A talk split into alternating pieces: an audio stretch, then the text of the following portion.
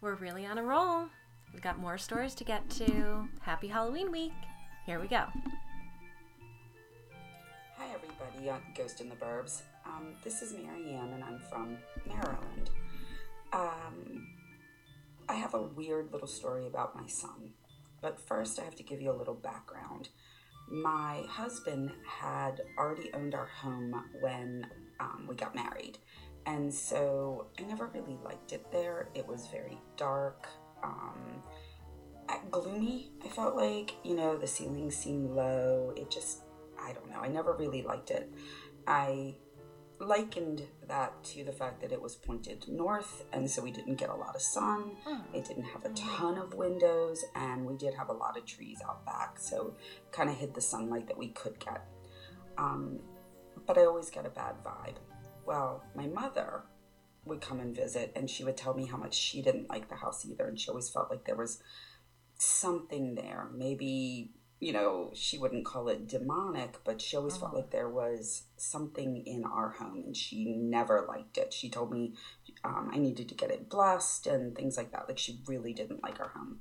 Yikes. And I used to have really scary dreams there. So, when I was pregnant with my first child, my son, um, the house, uh, well, I shouldn't say the house, my dreams seemed to be affected. And I remember specifically this one dream that involved um, the devil masquerading as a child, and Oh. not just any child, but my child. Oh, no. and he was laying on the pillow looking at me like laying next to me looking at me. And he was trying to get me to believe that he was my son. And i knew that it wasn't. And um, you know how you s- in your dreams you sprint through the house but you can't really run. It's like running through mud or Yeah. you know kind of trying to swim up through mud. It's really awful. And I'm trying to turn on the lights, and none of the lights will turn on beyond just like a little dim shadow or whatever. So I had lots of weird dreams like that while I was there, and especially when I was pregnant with my first son. Well, this story is about him. He um, has autism, and when he was little, we had gotten um, infants and toddlers. They're the people who come out through the school district to help you when your children are very young, to help you with um, PT and OT and speech and things like that. we had that and too. My At the time, he had no pragmatic speech or very little pragmatic speech.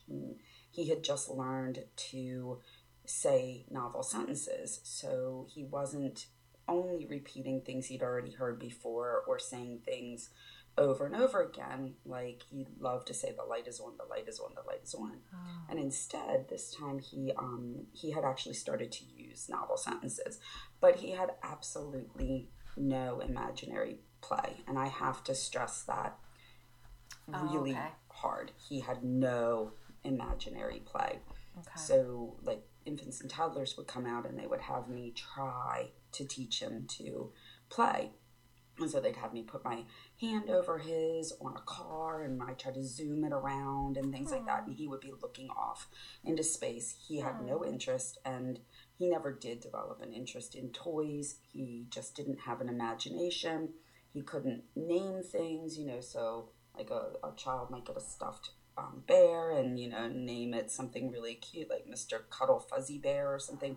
No, my kid would just be like bear and that would be it. So, um, out of the blue one day, he's, I don't know, maybe three years old, two and a half, something like that. I guess he couldn't have been even that old, maybe two, because um, his younger brother was not born yet. And so he has just developed pragmatic speech. And he says to me, um, Mommy, I've been playing in my room. And he probably didn't say it that you know beautifully, but that was the gist of it was he'd been playing in his room. Hmm. I said, Oh really? What are you doing? And he said, I'm playing with Evan. I said, Evan? Who's oh. Evan? And he said, My sister, Evan, from heaven, comes and plays with me. Oh. I've never had a miscarriage. I never had a previous pregnancy. he had never heard the name Evan. I don't know where this came from. Needless to say, it scared the hell out of me. It scared the hell out of my husband. Um, he later in we moved, and uh, he would see glowing orbs, orange orbs, um, in his vision at night. Uh, they scared him. I don't know. The child was very scary, younger, but Evan in heaven scared the hell out of me. Thanks, guys. Yeah. Um, that would have scared me too, Evan from heaven. Um, oh, you're bringing back so many memories from when my girls were younger and we'd have those, um, you know, helpers in for their OT and PT and everything. And it's funny. I don't know if it's just this batch of stories, but I feel as though this isn't the first story where someone with autism is, um, or maybe I'm reading something else. I don't know. My brain is a sieve. So, uh, people who are neurodivergent, I'm just wondering if perhaps, you know, parts of their brains are so strong in a different way than what you would think of a typical brain. And I'm wondering if maybe they have more, you know, heightened, better senses for picking up things like this. I don't know, but heaven from heaven, no, I don't like that. Thank you for sharing that story. Hey, Liz.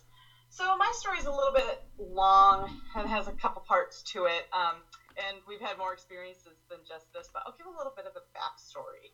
So, uh, my partner and I bought his childhood home from his dad uh, quite a few years ago now at this point, but um, so that's just a little bit of a backstory. Is essentially he's lived in this house since he was like three years old, four years old. Um, he's 40 now, uh, so you can imagine he's been in this house a very long time. Went away to college, came back, bought the house, etc. Um, so also a little bit of backstory. This is a Sunday night, and on Sunday nights he has a uh, dart bar dart league that he that he's part of. And so this is a Sunday night. He's at darts. Um, my daughter and I are home, and she I just got done putting her to bed, so it's probably like she's probably been asleep for like an hour now. So it's like nine nine o'clock and um, he's still at darts, and I'm in our bedroom uh, watching Jane the Virgin and having a good time, laughing, crying, like as you do watching Jane the Virgin. If you've never seen it, great show, you should watch it. But um, so I'm just laying there and I'm watching Jane the Virgin, and I hear a man's voice, and I'm like, oh, okay, Luke's home, great. Um, and then I don't know, 30 seconds to 45 seconds later, I hear Alexa respond to that voice. Okay. And I was like, oh my word. He came home, had a couple drinks, so he's going to go wake her up, or maybe he's telling her good night, like whatever, but he's waking her up. So, of course, I'm like a little annoyed. so I get out of the bedroom and I come out of the, uh, like out of our bedroom. I'm in the hallway and I see that all the lights are still off, which I'm like, okay, if he's home, that's kind of weird. I'm like, Luke? And no response. Mm. And I'm mm. like, okay, that's really weird. So, you know, keep in mind, I'm the only reason why I'm out of bed is because I heard a man's voice first, and then after I've registered that I've heard a man's voice, I hear my daughter respond to this voice. Yeah. And so I go in her bedroom, turn on the light, and I look at her bed, and she's not in it. And also during this time, uh, we were in the process of doing some living room projects. So um, we are finishing up those projects in the next week or so, and then we are going to start decorating for Halloween. So it's the beginning of October, end of September, beginning of October. And um, so some of our Halloween stuff we brought up from our basement storage, and it's kind of been just dispersed throughout the house, as is some of our living room furniture. And so in her room, I have literally like 10 boxes of Halloween decorations like stacked in the corner and okay. um, I look around her room to look for her, and she is standing in the corner behind these Halloween decoration boxes. Now, mind oh. you, they're stacked like pretty high, and she's a six, seven year old girl at the time, and so she would either have to climb over these boxes and or like move one to walk behind the boxes and then move it back so hmm. that it hmm. would look like nothing was moved. Like it looked exactly how it did when I put her to bed and she is shaking because she's freezing cold. And she's like, Mommy, how did I get here? And I was Oh, like, God. Oh, hell no. I have no idea how you got there. Oh, and I boy. moved the boxes because I couldn't even pick her up. I had, like, yeah, I couldn't pick her up. So I had to move the boxes. I got her, I took her to the bedroom. And I was like, oh my gosh, like, that is the scariest thing. I called Luke right away. And he's like, I'm on my way. You, you know, you're probably just hearing things, whatever. Like, yeah, of course I'm hearing things, duh. Um, so he gets home finally, and we're all safe and great, and what have you. In the morning, we were talking uh, while we're getting ready for school and eating breakfast and stuff. And Alexa mentioned something. That's my daughter, and she mentioned something along the lines of, um, "Well, I saw you standing in my doorway last night when I went to bed, and I wasn't standing in her doorway." because No. I was like, I put her to bed and literally went to like clean up the kitchen and clean up the living room and all that stuff, and then I went to my own room. And in that moment, Luke's eyes get really wide, and he said, when he was living in this in this house as a young boy, him and his brother shared a Oh, room, and they had uh, bunk beds. They would see their mom Bunk standing in the doorway all the time, and they would bring this up to her, and she'd be like, "No, I wasn't standing in the doorway." And so it's just kind of strange Yeah. that they're having the same exact experience, even though nobody's standing there. And he also says that he oftentimes sees, like, when he's in the living room watching TV, he'll see somebody or something uh, walk past this doorway um, Yeah. from, like, the master bedroom to the living room. And so we're thinking maybe the house has an like impressions where it's like spirits um, that like are just the house picks up on movements that that has happened so many times. Yeah. So um, we're the third owners now of this house, and so there's been three families that have had moms looking into this bedroom and Yeah. checking in on their babies, and then also, uh, you know, people walking from the bedroom to the kitchen or the bedroom to the bathroom, and we're just seeing these like impressions that are on the house. I'm not really sure. We don't really feel anything negative towards these. Um, I, not, since then, my daughter's now 14, so it's been like, you know, six or seven years. Um, I've, I've experienced the same things. I've seen things out of the corner of my eye. Um, nothing feels like ominous or anything like that, um, except for the initial initial about um, because there was a man talking to my daughter in her sleep, and I know I heard that. It wasn't the movie or it wasn't the show. Um, I know I heard that, and so yeah, like you said, kids are the worst, and they experience lots of things. And um, yeah, no, she slept in my bed for like a year. At that point, she was so scared to go back in her room, and I honestly don't blame her. no, I wouldn't want to go back into that room either. But yeah, that makes perfect sense that they're these like impressions, those like residual hauntings that just are like little tapes that replay and replay. I mean, it's still, it sounds totally harmless, but it would still freak me out. Thank you for sharing. thought of another story. this one happened 19 years ago. Um, so my mama, her son passed away when he was 26. Uh, that's just a side note. Her his son was living with her for a while. He li- he was from Georgia.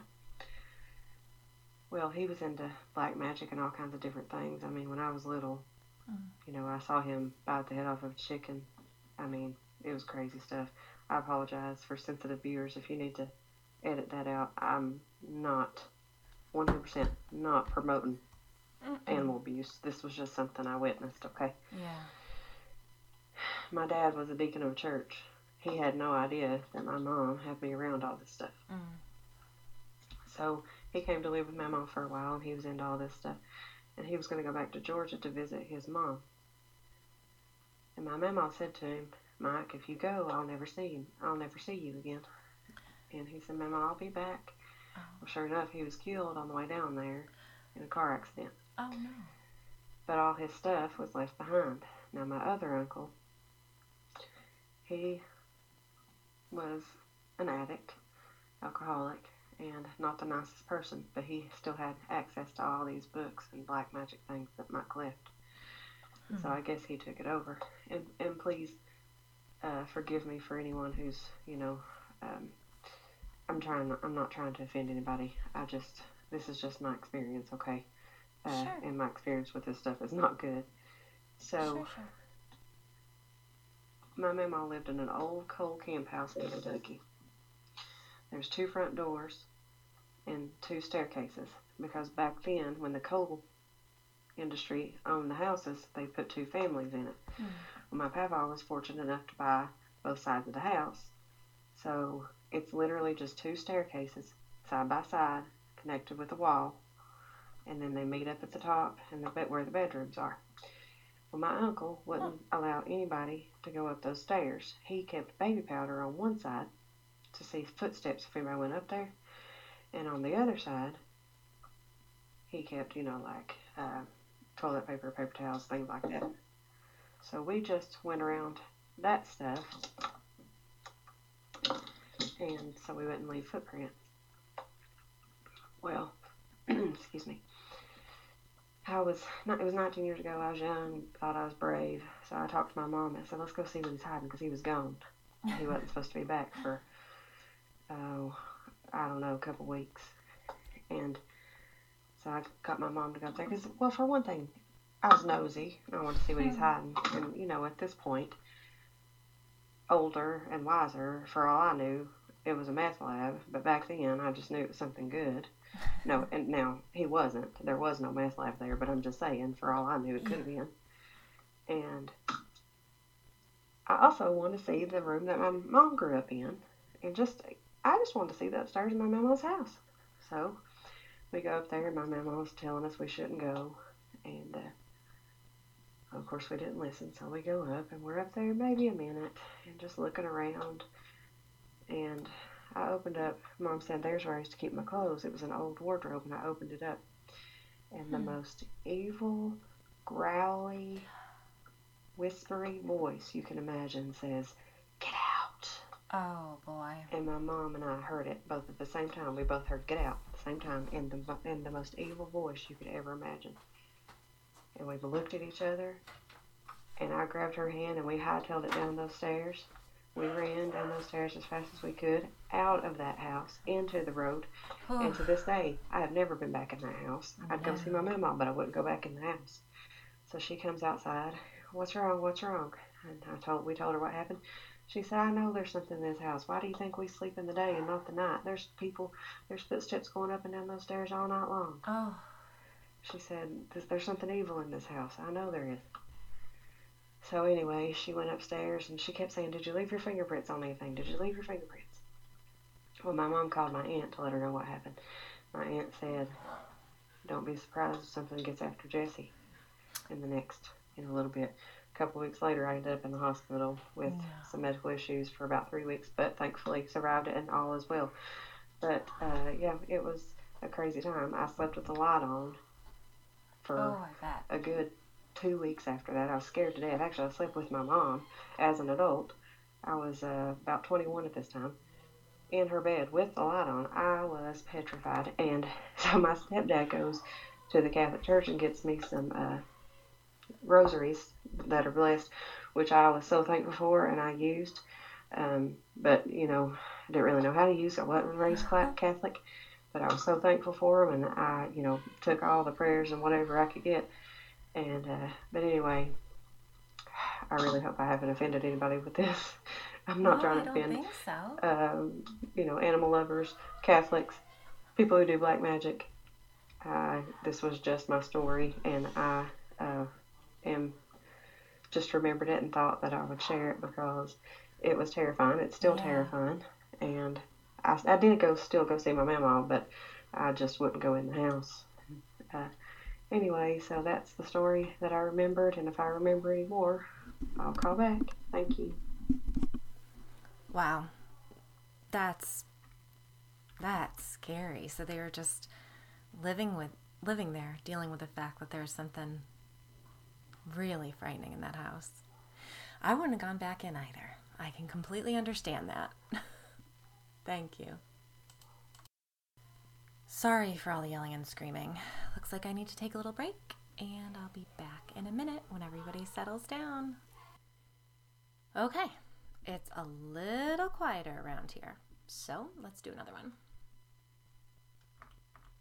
Okay, Liz, hopefully you can edit. I accidentally submitted the last one before I had finished. Forgive me. Here we go again. Okay. In the months before I moved to Wellesley, I was really nervous. Oh. I knew the reputation the town had, and I knew without a shadow of a doubt that I didn't match it. Despite having gone to college there in a different millennia, my college bubble had only shown distant and distortedly shimmering views of the town itself. Now, I was a fully fledged adult, at least on paper. I had a husband and a toddler. My husband Daniel and I had met in Florida after graduation, and after years of moving to follow advanced degrees and job opportunities, he landed his dream job at my alma mater. Ooh. Faculty housing was the only possible way we could begin to afford Wellesley. I had managed to keep an active career despite all the moving, but alas, I was drawn to jobs that nourished my spirit, and I hoped the community more than our bank accounts. But that had to change when our son Maxwell was born prematurely. People often mm. describe their children's infancy as a foggy haze, but I remember much of Max's time in the NICU and the subsequent months of isolation and strict quarantine at home Yeah. with extreme clarity.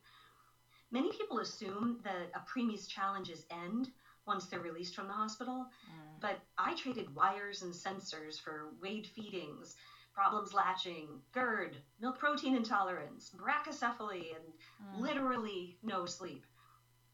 Later, I'd trade my hours upon hours of internet research on infant sleep dysfunction for early intervention resources on developmental delays, IEPs, FAPE, FERPA, and the rest of the alphabet soup that comes with hmm. advocating for the best education your awesome kid can get. But back then, on the precipice of moving to Wellesley, I felt trepidation.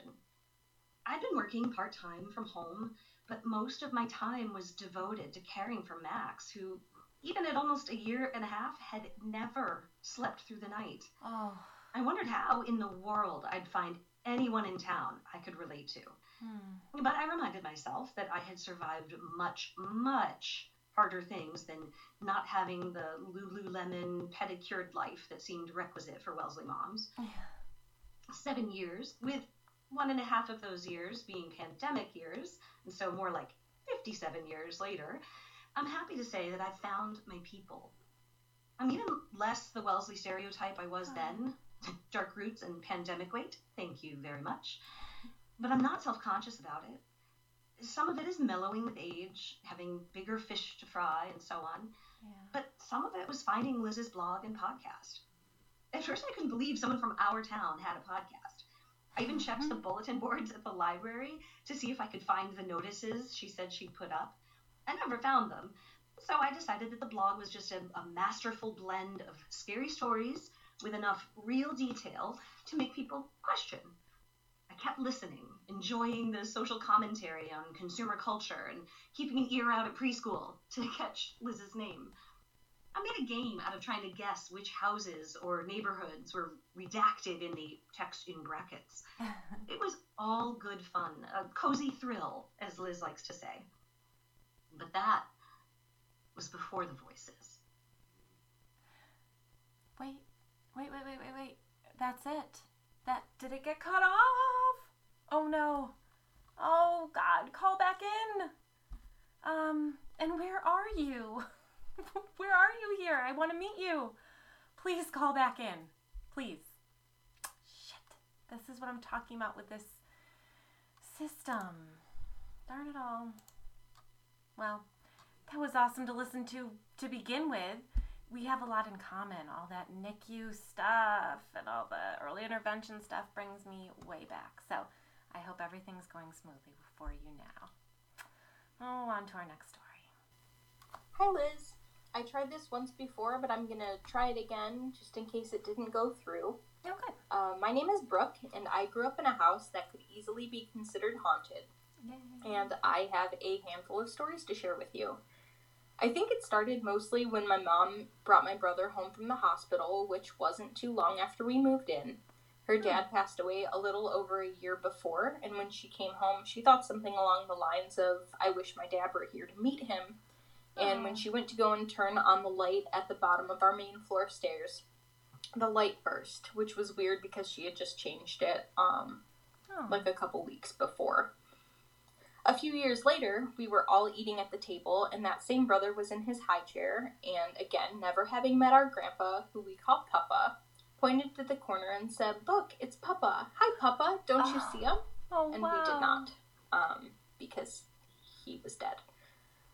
So, my mom was married at the time, and she and my former stepdad got divorced, but before that, she recalls being woken up in the middle of the night to a loud, deep voice shouting, Get out! Now, looking back, she isn't Oh. sure if it meant get out of the house or get out of the marriage, but we didn't leave the house, and I don't think she ever heard the voice again. Um, this next thing we call closet peekers, and it's probably a Oh, bit of a misnomer because Oh. they were more apt to look around corners than out of closets, God. but still, um, it's what we called them. So I also wanted to note that I just brought this up to my mom, who I got hooked on the podcast, and she doesn't recall this happening, but I remember her telling me, so I'm keeping it in because it scared the shit out of me. So I'm one of five kids at my mom's house. I have two half siblings and two step siblings, and it was rare that any of us were gone at the at our other parents or our grandparents' house um, on the same weekends. Mm. But one weekend, we were all magically gone, and um, my mom had the house to herself while my, while my stepdad, who I'll be calling dad from this point on, went to work overnights.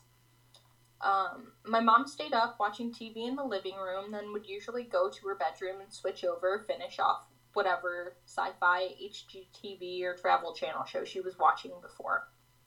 Knowing she was home alone, she was really startled to hear her bedroom door creak open, and even more startled to see a very small figure, quote, looking in. Um, she gasped and slowly moved it. It slowly moved its head from the doorway and closed the door. So it was on the other side of the door. It didn't enter the room, just to clarify.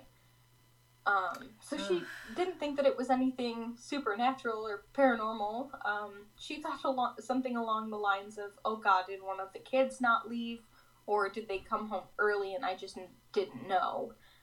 Um, we weren't old, old enough to drive yet. I'm the oldest, so at that point, our ages ranged from maybe 15 years old to 9 years old Okay. and we couldn't have made it home on our own easily. She's fearless and a badass and was probably ready to put up a good fight if there was an intruder, but after searching the house from top to bottom, closets, crawl spaces, and attic, there was no one to be found. There aren't a lot of stories where the closet peekers are the star of the show. Um, they're often child sized shadows that just kind of peek around corners.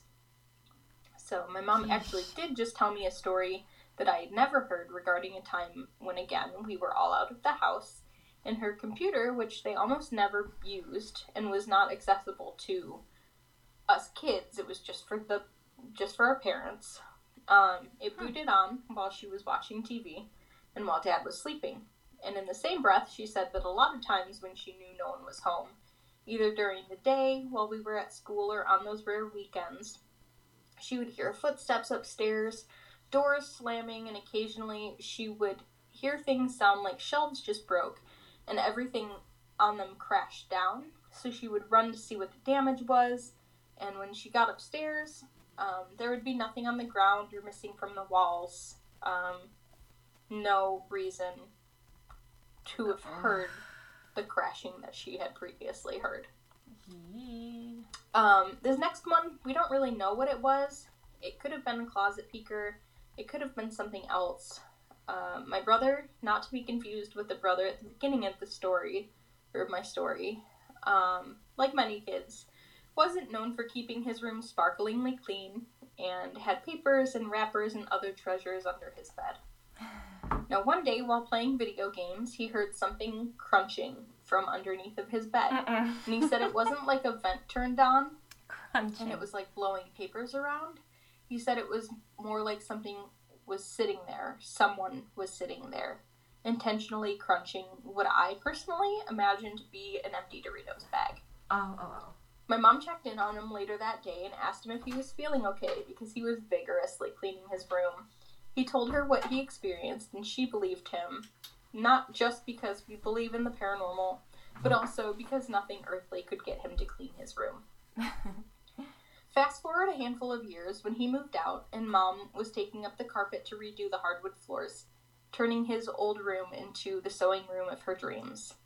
She went to Home Depot and rented what was described as the best sander you could use for those floors and brought it home. And this thing apparently was supposed to move flawlessly with incredible ease. And it did. Hmm. Until it came into proximity with the spot that where his bed used to be. And then it pulled, and she said it was like being yanked away from her. Oh. Um, it pulled over to the spot where his bed used to be, where he was sitting when he heard the noise from underneath of his bed. Huh. Um, in our house, at some point, the front door basically just became for decoration, and we only used the side door.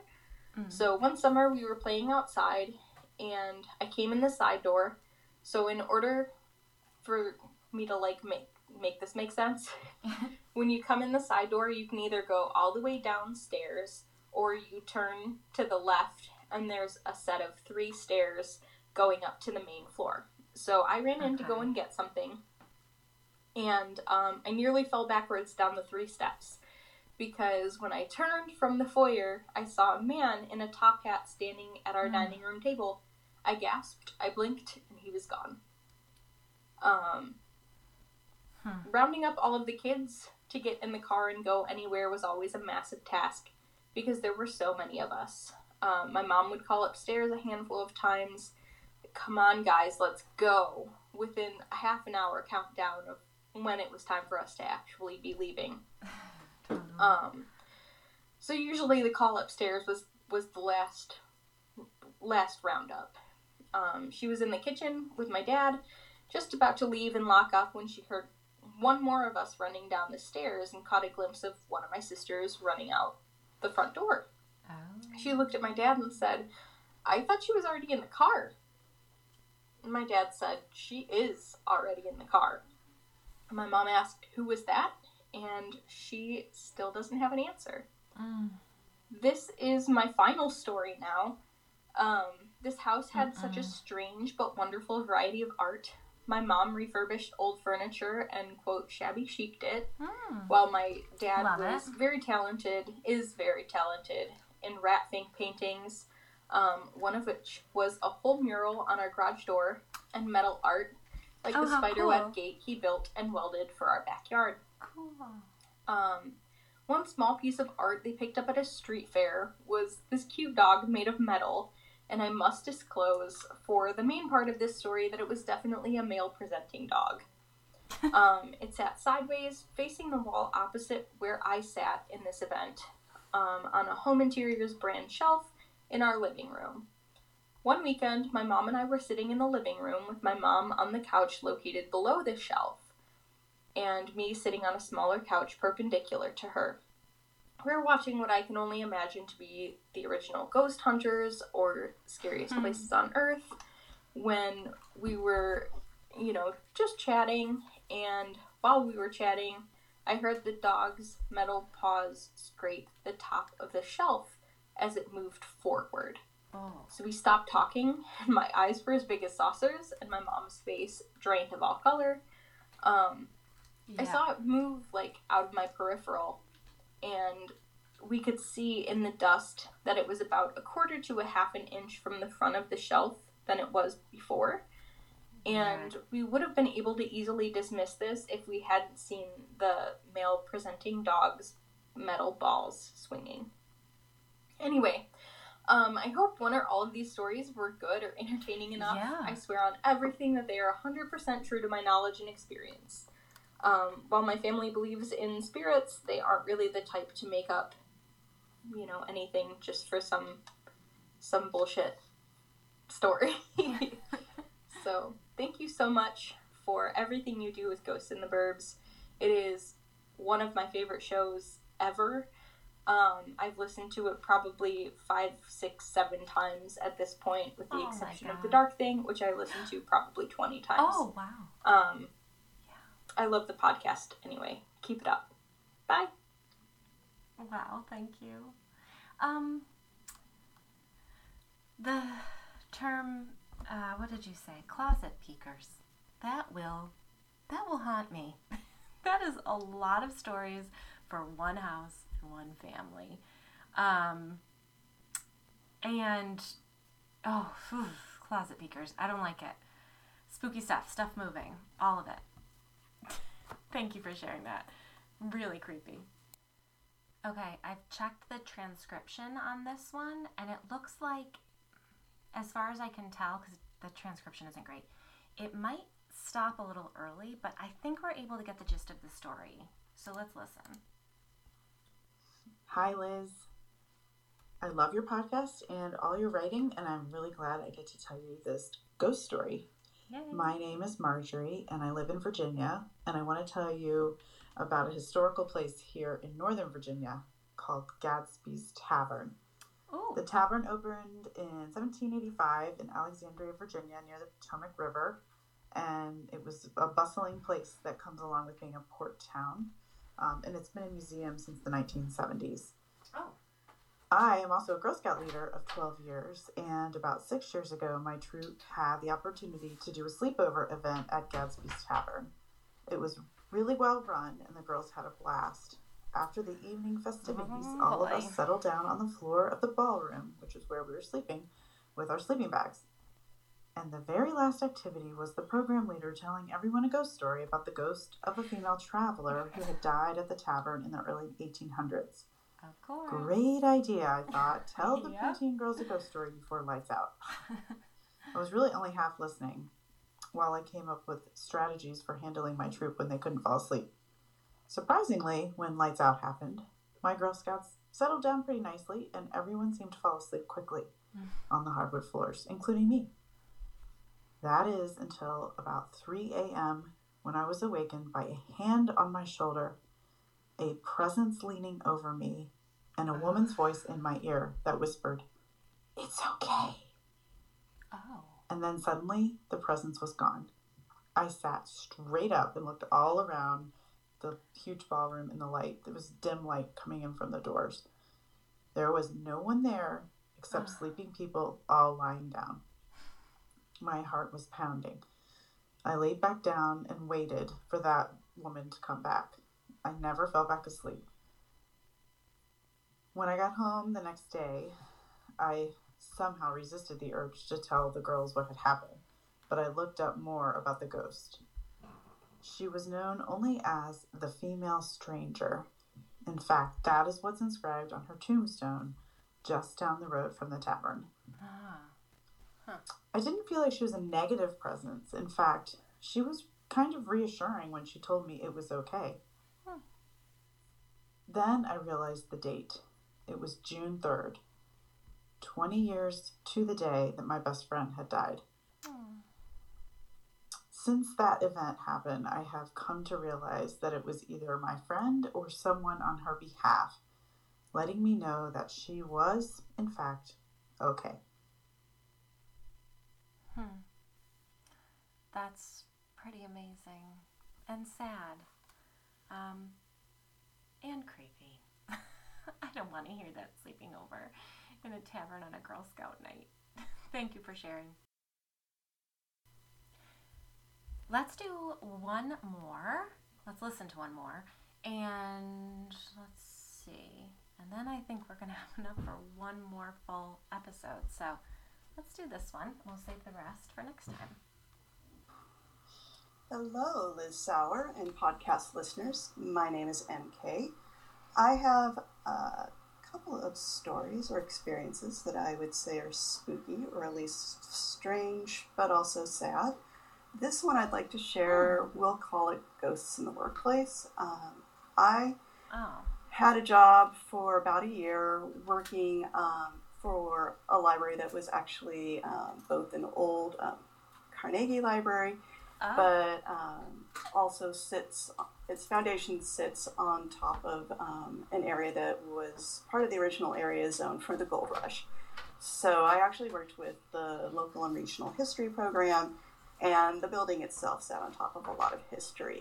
Um, there was a lot of stories that different people told me about ghosts in the building. Um, supposedly it had multiple ghosts but the department that I worked with, they thought that they had their own departmental ghost. Um, They had a name for the ghost, which um, I will say is text in brackets. Um, they definitely thought that it was Awesome. a man. They thought maybe it was somebody who had either been a regular or somebody who had um, worked there. And some of the things that, you know, I got told when I first started um, that had happened to people was, um, you know, sometimes they would get like rattling and banging noises. They had shelving um, there that was metallic, and like shelvers would have the shelves would start banging or rattling when they were putting books away. They would have the usual of you know books disappear. Um, they look for it all over all over the place, and then it reappears back where it's supposed to be. Um, they had um, a climate controlled vault in the back for the rare and historic materials collection. They would hear banging and noises from there that you know they said weren't the pipes.